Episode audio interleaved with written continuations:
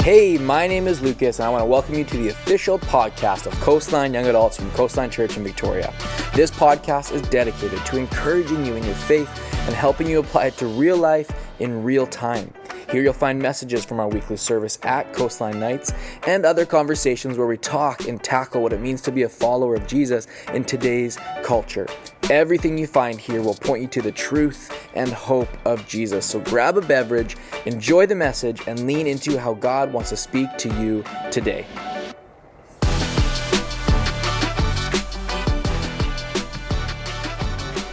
Well, good evening to you. Are you doing good? Happy Easter uh, to you. And I know, again, maybe you, are it's your first time here and you're brand new, or maybe uh, you were at Family Church this morning and you're here tonight. Whatever it is, this is, again, primarily young adult service, like, like Trina was saying, but you're welcome here. I really hope you know that. No matter if you find yourself in that category or not, because truthfully, I wouldn't say I do. So you're welcome here. I want you to know that. And again, happy Easter. You know, we haven't done something yet that is a little bit uh, customary, if you will, in tradition. It holds deep roots in tradition, even kind of coming out of Luke 24 and, and even in the kind of the Orthodox Church. Uh, I'm going to say something. I'm, gonna, I'm interested in the response of this room to see if you kind of know what I'm getting at here. Uh, church, He is risen. Yeah, that's what I expected. Like 14 of you would say something. Um, church, it's an exciting thing when you, when you say He has risen, because it's Easter Sunday, it's Resurrection Sunday. So I'm going to say it one more time, and I want to see a little oomph, okay? It's not 6 a.m., it's 6 p.m. He has risen, church. He is risen. I don't know. I'm, I'm, not still. I'm not feeling it. Maybe by the end of it, it's gonna. We're gonna have a little extra. But there is something powerful about tonight, today. Resurrection Sunday, and we've, we've kind of walked through it. We've been on this road to the resurrection, and you see this beautiful creative piece by our team and the song, and you're seeing all the things that, like, like Trina was saying, there is victory today that we can hold on to. There really is. And as we've kind of walked this road to the resurrection, as we started at Lazarus two weeks ago, where Jesus said, I'm the resurrection and the life. That's John 11, 25. As we walked into kind of Palm Sunday, where Jesus shows up and he's walking, he's coming into Jerusalem. As we as we walk through Good Friday and all the different places he finds himself in the garden at the trial, being accused, and then of course on Calvary. Um, as we walk through all these places, today we find ourselves in the, in the, in the best place the empty tomb. He is not here, the Bible says. He is risen. Death could not. Oh, nice one. Sorry, you're about to jump in. I appreciate 10 golden stars for you. You get the welcome basket. Just kidding. I don't have the power or authority to give you that thing, but if I could, it would be yours. On cue, I love it. Thank you so much. But it's true, right? Like, he's risen indeed. Thank you. Like, there's something really powerful about today. If you are a, follower of Jesus, friends, today marks something so special. Nothing, nothing, nothing is more important than right this moment where, where there's resurrection life, that death could not hold him. The, the tomb is empty, the stone has been rolled away, and the sin and the wrath and the heaviness and the pain could not hold Jesus in the grave. He is risen. And this is what that was it's okay. We've said it once or twice. It's good. I trust you guys. And as a, as a pastor, as a preacher, I just wanted to say too, and I, I even saw someone post this, this this morning, which I thought was so interesting. I never grow tired of talking about the resurrection of Jesus. Yes, I have only so much content to kind of get into, if you will, but how can you ever grow, grow weary of preaching about the gospel? That Jesus loves you, that he died for you, and that death could not hold him. Friends, it's the best news, it's the good news. Uh, we read it this morning at sunrise. We were in Mark 16. I won't read it again. Any of you at sunrise with me this morning? Extra jewels, extra jewels. You in heaven for sure. Well done. You, are awesome. But t- tonight I want to kind of take us on a bit of a different journey as we kind of wrap up the series. We, we understand what happened at Calvary. We saw it on Good Friday. We, we praise God as we sing about it. We know what He did, that He died and rose again. But something really powerful happens kind of after the women come to the tomb, they see him, they, they talk to the disciples, they're like, this is, this is wild, you wouldn't believe it. We, we went to see Jesus, but he wasn't there. And, and someone told us that, listen, he has risen and we're, we're so, we don't, we don't know what's going on, but something's happened and it's incredible. And so the disciples are like, they're not sure what to think. And Peter and John get to the tomb and they don't know what to think. And so just after that, I want to tap into Peter's story because I think, I think Peter's story has incredible implications for us. Uh, Delmore always says this. He's our resident theologian, and he serves here diligently. And he always he always say this: that the, if the cross is true, and if you really believe it, then there are implications that come with that. And I think we see it in, in Peter's story. And so, if you have a Bible, we're going to be in John 21. It's kind of the very end of the gospel, uh, of his gospel, and we've been kind of tracking in John this whole series. There's a blue Bible in front of you. You can look, or you can just it'll be up on the screen. But there's something so incredible about this, and I don't want us to miss it. It says this in John 21 afterward, Jesus appeared again to his disciples. So, again, this is after the empty tomb. This is after everything else is happening. It says he appeared to his disciples by the Sea of Galilee. It happened this way. And John is very particular about what he writes, he's very detailed. Simon Peter, Thomas, also known as Didymus, Nathanael from Cana in Galilee, the sons of Zebedee, and the two other disciples were together. So, about seven in total. This is what, this is what Peter says I'm going out to fish. I'm headed out. And they said, Well, we'll go with you. So they went out, got into the boat, but that night they caught nothing. So again, this is after the resurrection. Peter is like, wants to see his best friend so bad, and he doesn't really know what's happening. He's feeling a little bit uncertain, a little bit frustrated, a little bit like, what's happening right now? And so what does he do? He goes fishing. He was fishing.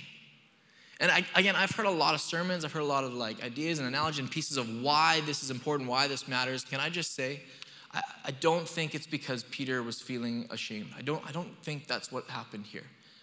Uh, Andy said it this morning, and I agree with him. I really believe that there is a sense of hope in Peter. He misses his best friend, and so what he does is he actually goes back to the thing where he really met and encountered Jesus for the first time. If you, if you were to flip in your Bible to Luke 5, you'll see a, a, miraculous catch happen in that moment. So many of Peter's most significant moments with Christ happened in a boat, happened on the water, happened around the sea, happened where in his happy place. He's a fisherman, friends. And Jesus continued to meet him there and meet him there and meet him there and meet him there. And so he's looking for his best friend, doesn't know what's happening. And so what does he do? He goes to the place where Jesus has continued to meet him. I think that really matters. You might be looking for Jesus. Maybe I met someone this morning who was like, It's Easter, and I'm feeling spiritually dead. And so I came to the one place I remembered meeting him. I came to church. And I think there's nothing wrong with that. I'm like, well, good for you. He almost felt bad about saying it the way he was saying it, like, I'm here because I'm lost. Good for you. That's incredible. And can I just encourage you? Maybe you're here because it's just Easter Sunday and that's what I do. There is nothing wrong or cliche about coming to church on Easter. Seriously, any, any guilt or shame or anything like that you feel coming just on Easter, Chris, not, can we just throw that all aside and say there's something powerful at Easter? It's the resurrection. There's something powerful about coming to the place that you find and feel most familiar with Jesus. I applaud you. Well done for getting here. Well done for saying, I don't know what it is, but when I come to church or this church or whatever it is, I feel significant growth with the one whom I love, and it's Jesus. Good for you. There's nothing wrong with, with going back to the place that feels familiar, that reminds you of, of where you were called out by him, because that's what he's done. Peter was called out by Jesus on a boat, and so he returns back to that place. So maybe for you it's church or a small group or it's family dinner or it's a specific place you serve. Or honestly, I know this being maybe it's camp. Maybe you want to head up to summer camp and serve there because you've had some significant moments there. Awesome. There's nothing wrong with that. I think it's powerful, and I think that's exactly what Peter was doing here. If we keep reading, it says, Early in the morning, Jesus stood on the shore, but the disciples did not realize that it was Jesus. He called out to them, Friends, haven't you any fish? No. I love this part. Like, I don't fish, but I want to. I'm the guy who has all the fishing gear and has fished once in a lake in Saskatchewan. I live on Vancouver Island, and I can honestly tell you, I have never fished once here. I know, leave me alone, okay? And I, I, I just think it's so funny. They, they got nothing, and Jesus like, any fish? And it's like, no. Guy the shore. And then he says this throw your net on the right side of the boat, and you will find some. When they did, they were unable to haul the net in because of the large number of fish. Then the disciple, and I love this part, whom Jesus loved, said to Peter, Oh, it's the Lord. And as soon as Simon Peter heard him say it is the Lord, he wrapped his outer garment around him, for he had taken it off and jumped into the water. There's nothing, I don't want to elaborate too much on this point. Like when they're fishing, obviously they get down to just like their loincloths. And in this moment, he doesn't want to, he doesn't want to see Jesus for the first time in so long since, since all this has happened in his life, since so much has taken place and be like dripping wet in the loincloth. So yeah, he, he throws on his outer garment. He's going to see Jesus and he starts swimming and he heads over there as fast as he can. And I love this part because it shows us something. See, John is so particular in his writing. John consistently refers to himself as the one whom Jesus loved. I think it's just like so interesting that he writes that about himself. The one whom he loved. Listen, my family's not here, but I'm gonna tell you a secret. I was definitely my mom's favorite, okay? and there was three of us. I looked at Trina this morning and I said, Trina, who's your favorite right now? One, two, three. And we both said the same name. I'm not gonna tell you which one of our kids it was but we said the same name. I love all my kids, you know this, but two of them are just a lot more difficult right now. All the parents in here with their kids, they love you the same, just not all at the same time. You know what I'm saying? Mom and dad in the house are like, yeah, no, honey, no, no, he's wrong. Pastor's wrong. The one whom Jesus loved. I think there's a significant difference between John and Peter, and it's, and it's okay. John understood something really powerful I think like he was he, he didn't deny Jesus three times during the cross. Peter did. And yet, if you read through what Peter's life, like he was bold in his declaration of who Jesus was. You were the Messiah. There was times when Peter said, Well, we'll go with you, we'll die with you. Like he was constantly, consistently trying to activate and do something for Jesus because he loved him. But John rather than trying to do stuff for God because he loves him, he understood that Jesus did something for John for himself because God loved him. And I think sometimes we get this mixed up where, where we want to be someone who loves God before we recognize that God loves us. Are you seeing the difference here? John is saying, I see Jesus and I know he loves me. And Peter's saying, I see Jesus and I love him. Neither are wrong but one has to come first. And John, in his writing, continually tells us, I'm the one whom Jesus loved, meaning there was a closeness. I understand the grace of God. I can look at the cross and say, I know that I am loved. Can I just tell you here, no matter where you come from, no matter how long you've been coming to church, no matter what messages you've heard or not, Jesus loves you. If, if he didn't, he wouldn't have gone to the cross. And if he didn't go to the cross, the Bible says then we would have nothing to preach and our faith would be useless. But he did. He went to the cross for you and for me. And I, I love Peter and I love John. I'm not saying one's better or not, but John, in this moment, he gets it. And he's saying, listen, I see the cross and I know that I am loved. Well, Peter sees Jesus and says, oh man, I love him and I want to do stuff for him. And again, there's nothing wrong with that, but there is an order to that. The last time Peter saw Jesus, he denied him three times. There's a heaviness in his heart. And so he jumps out of the boat, rushing to him. I'm assuming he probably in his heart wants to make it right, or he at least just wants to see his closest friend. Verse 8, let's keep reading the story. As uh, the other disciples, excuse me, I couldn't find it. The other disciples followed in the boat, towing in the net of fish. For they were not far from shore, about a hundred yards. When they landed, they saw fire burning coals there with fish on it and some bread. Jesus said to them, Bring some of your, the fish you've caught. So Simon Peter climbed back into the boat and dragged the net ashore. It was so full of fish 153, but the net was not torn. If you contrast this to Luke 5, where, where Jesus first meets with Peter and, and the net is torn and there's so much fish, he can't even control it, but here John's very specific 153. And there's a lot of commentary about why. Some people say it's there's 153 species of fish at this time, and so it's showing how God loves every single person, all types, all, every nation, every tribe, every tongue, all of it encompasses all of that. It's a pretty cool thought. Some people take the, the numerology of 153, and if you kind of work that together within the Hebrew Bible, you're actually going to find that 153 says, I am God. Again, really powerful. But please remember what the story is. I want to just bring the context back into the moment. This is the reinstatement of Peter. The, again, let me repeat. The last time they saw each other was at the cross, and Peter denied him after saying before that he was the Messiah three times. Why does this number matter? Why does all this matter? Because something here is changing inside of Peter. The 153 represents, sure, a lot of fish and all these things. And I think Jesus is trying to show Peter that, yeah, you can catch a lot of fish, and I can be here to help you to do that. And you can have the boat, and you can do your thing, but ultimately, I brought you the, the catch. Ultimately, I'm the source. Ultimately, Peter, this is what you need. And I think he is constantly showing Peter listen, you can catch the fish, you cannot catch the fish. At the end of the day, what matters is this. And so it's interesting to me, yes, the numbers, and I think it's significant, but, but what matters most is the relationship, again, that's being reinstated here. Jumping into verse 15, when they had finished eating, Jesus said to Simon Peter, Simon, son of John, do you love me more than these? Do you love me more than all these fish?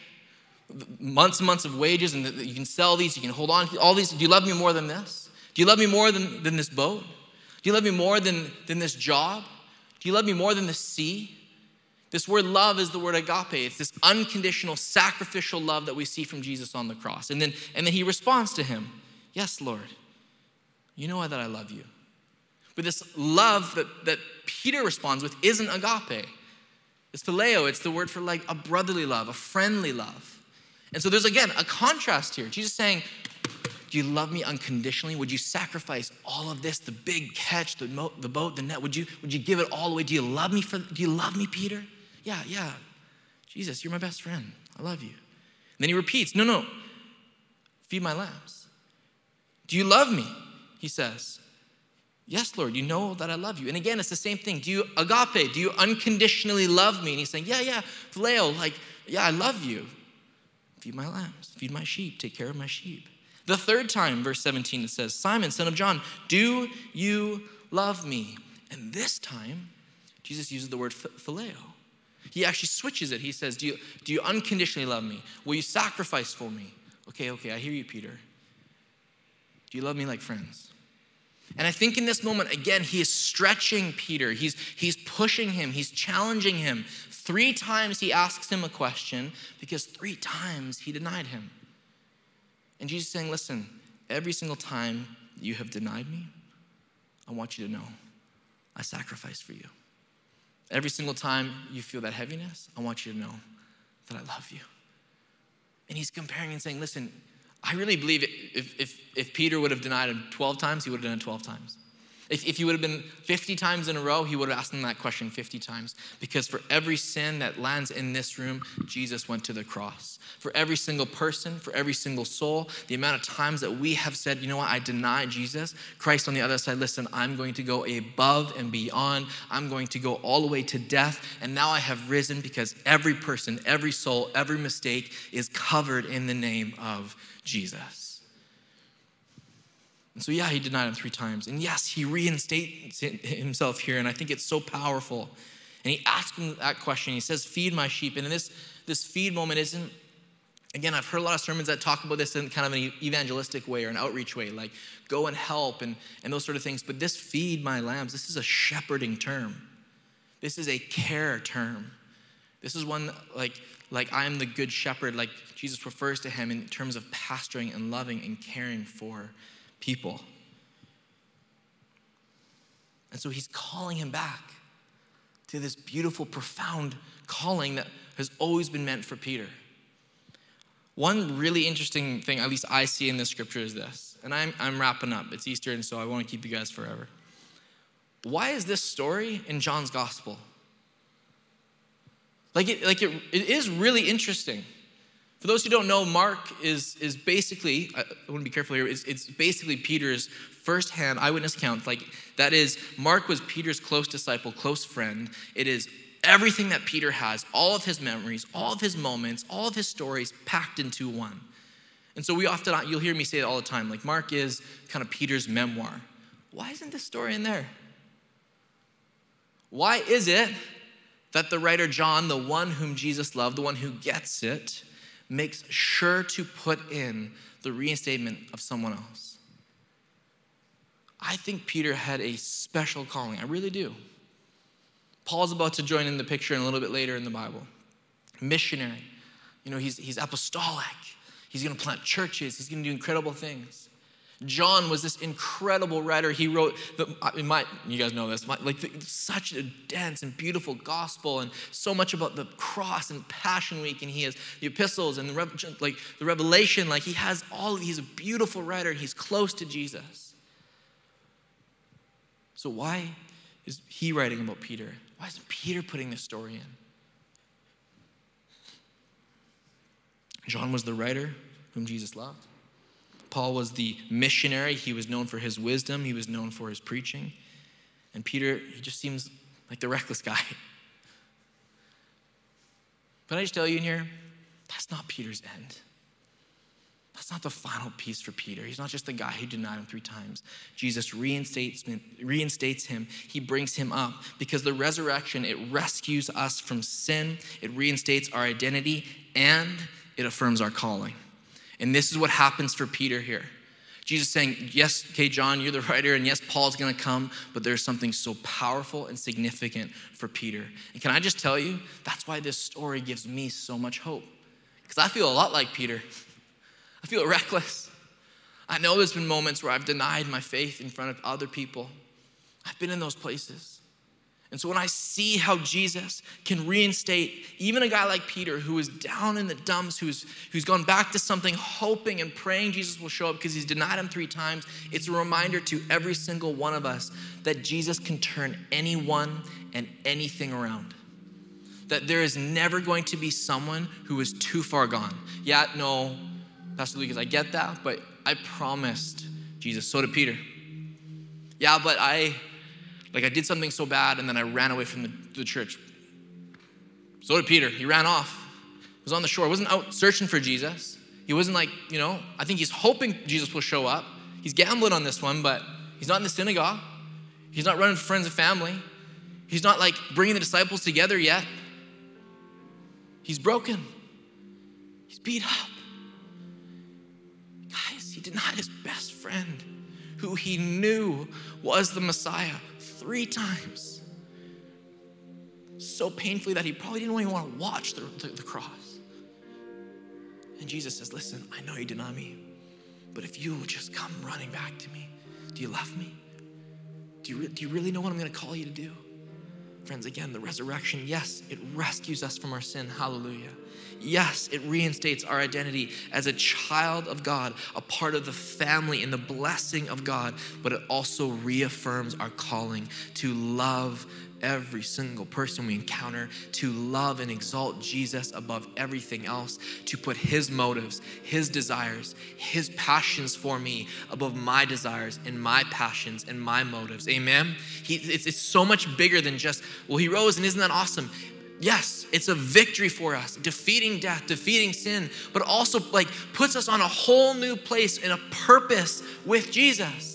Up until this moment, I'm not sure Peter knew what to do, but now in this moment, after an awkward confrontation, yes, admitting to the three denials, he's now been reinstated, ready to receive the calling, ready to run in, in, in the lane that God has set for him, that Jesus has set for him.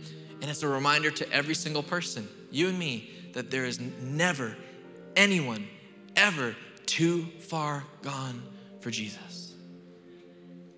It just isn't. Just isn't. This guy walked so close with Jesus, and then he denies him. And then Jesus says, he picks him back up. And he says, Follow me. And in this moment, it's over.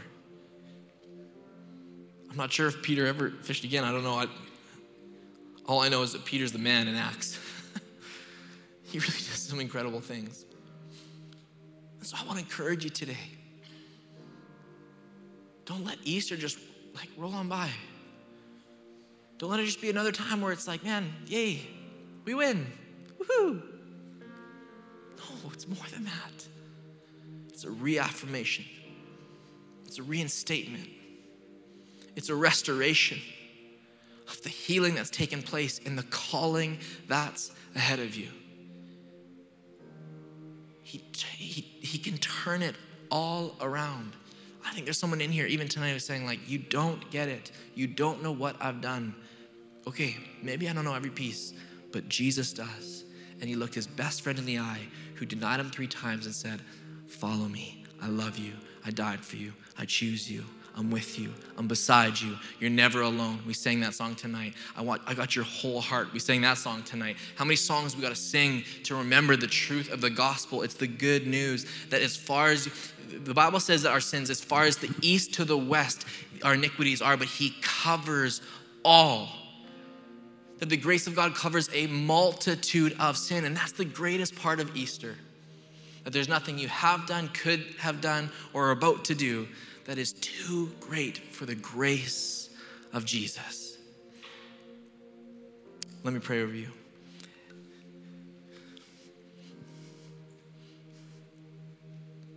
tonight with just, you know, eyes closed, head bowed if that's a comfortable place for you. I just want you to really search your heart. What I mean by that is just try and remove yourself from any noise or distraction that's beside you or you're hearing and just focus in on what Jesus is saying to you.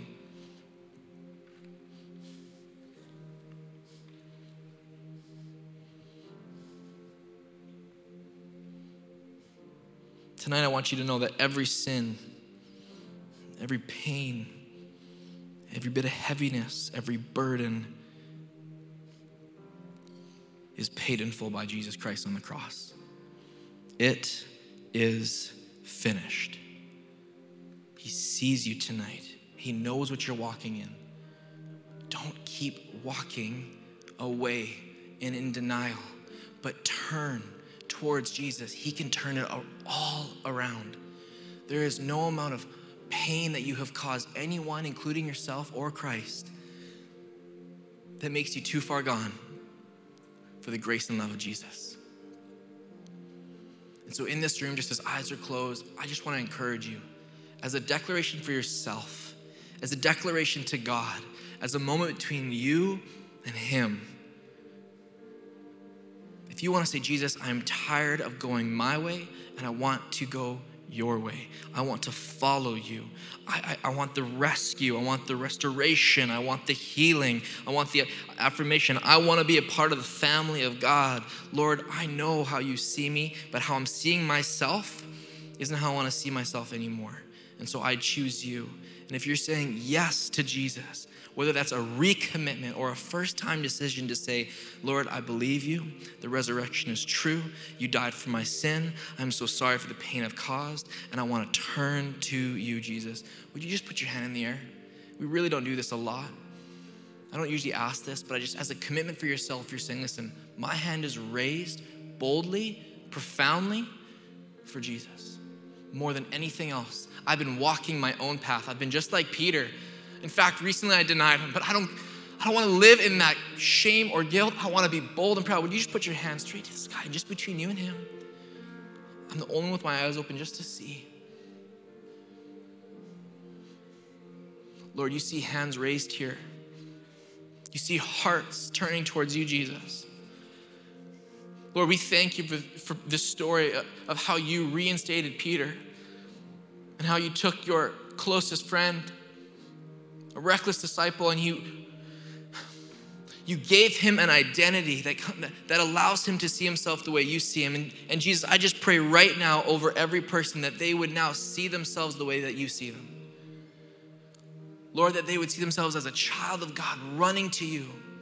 Maybe in your own words right now, just as we stand here, you can even just say under your breath, Lord, I'm sorry. Thank you for the cross. I turn towards you. Just even that even just that idea of repentance, Lord, I'm sorry. I thank you for the cross and I'm turning to you. Go ahead, if you've had your hand raised, just say, even on your breath, in your heart, Lord, I'm sorry. Thank you for your love and I'm running towards you. God, would we be a, a, a, people, a church, would every person in here run towards you? I pray for every heart, every hardship, every difficulty, every denial, that people would know, Jesus, that there is no one too far from you, God. I pray whatever they're facing, whatever they have said, whatever they have denied, Lord, I pray that they would come under you, submitting, Lord, that we need you more than anything else. Lord, we thank you for the resurrection that gives an incredible victory for every single one of us. And I pray that this commitment here tonight would, would honestly place us, God, back on our feet. It would help us to stand boldly, saying, Lord, I love you. I love what you did for me. Thank you for what you did for me. I give you all the honor and all the glory. Would you stand to your feet all across this room? Lord, we thank you again so much just now as we stand and we lift our hands in worship. As we wrap up the seventh of seven services today, Lord, we say in Jesus' name, thank you for the cross. Come on, somebody. Someone thankful for the cross tonight? Thank you for the cross, Lord. Thank you for your resurrection. Thank you for your life. Thank you for your grace. Lord, I pray that grace would come just crashing over every heart here tonight. For the person who just feels so broken and lost, would your mercy and grace just come crashing over them like wave after wave? And would they know and feel such a sense of love and care and restoration? Lord, I pray that we could stand tall tonight, knowing what you have done, the victory you have won, and that we couldn't do without you. Thank you, Jesus, for what you did. And everybody said,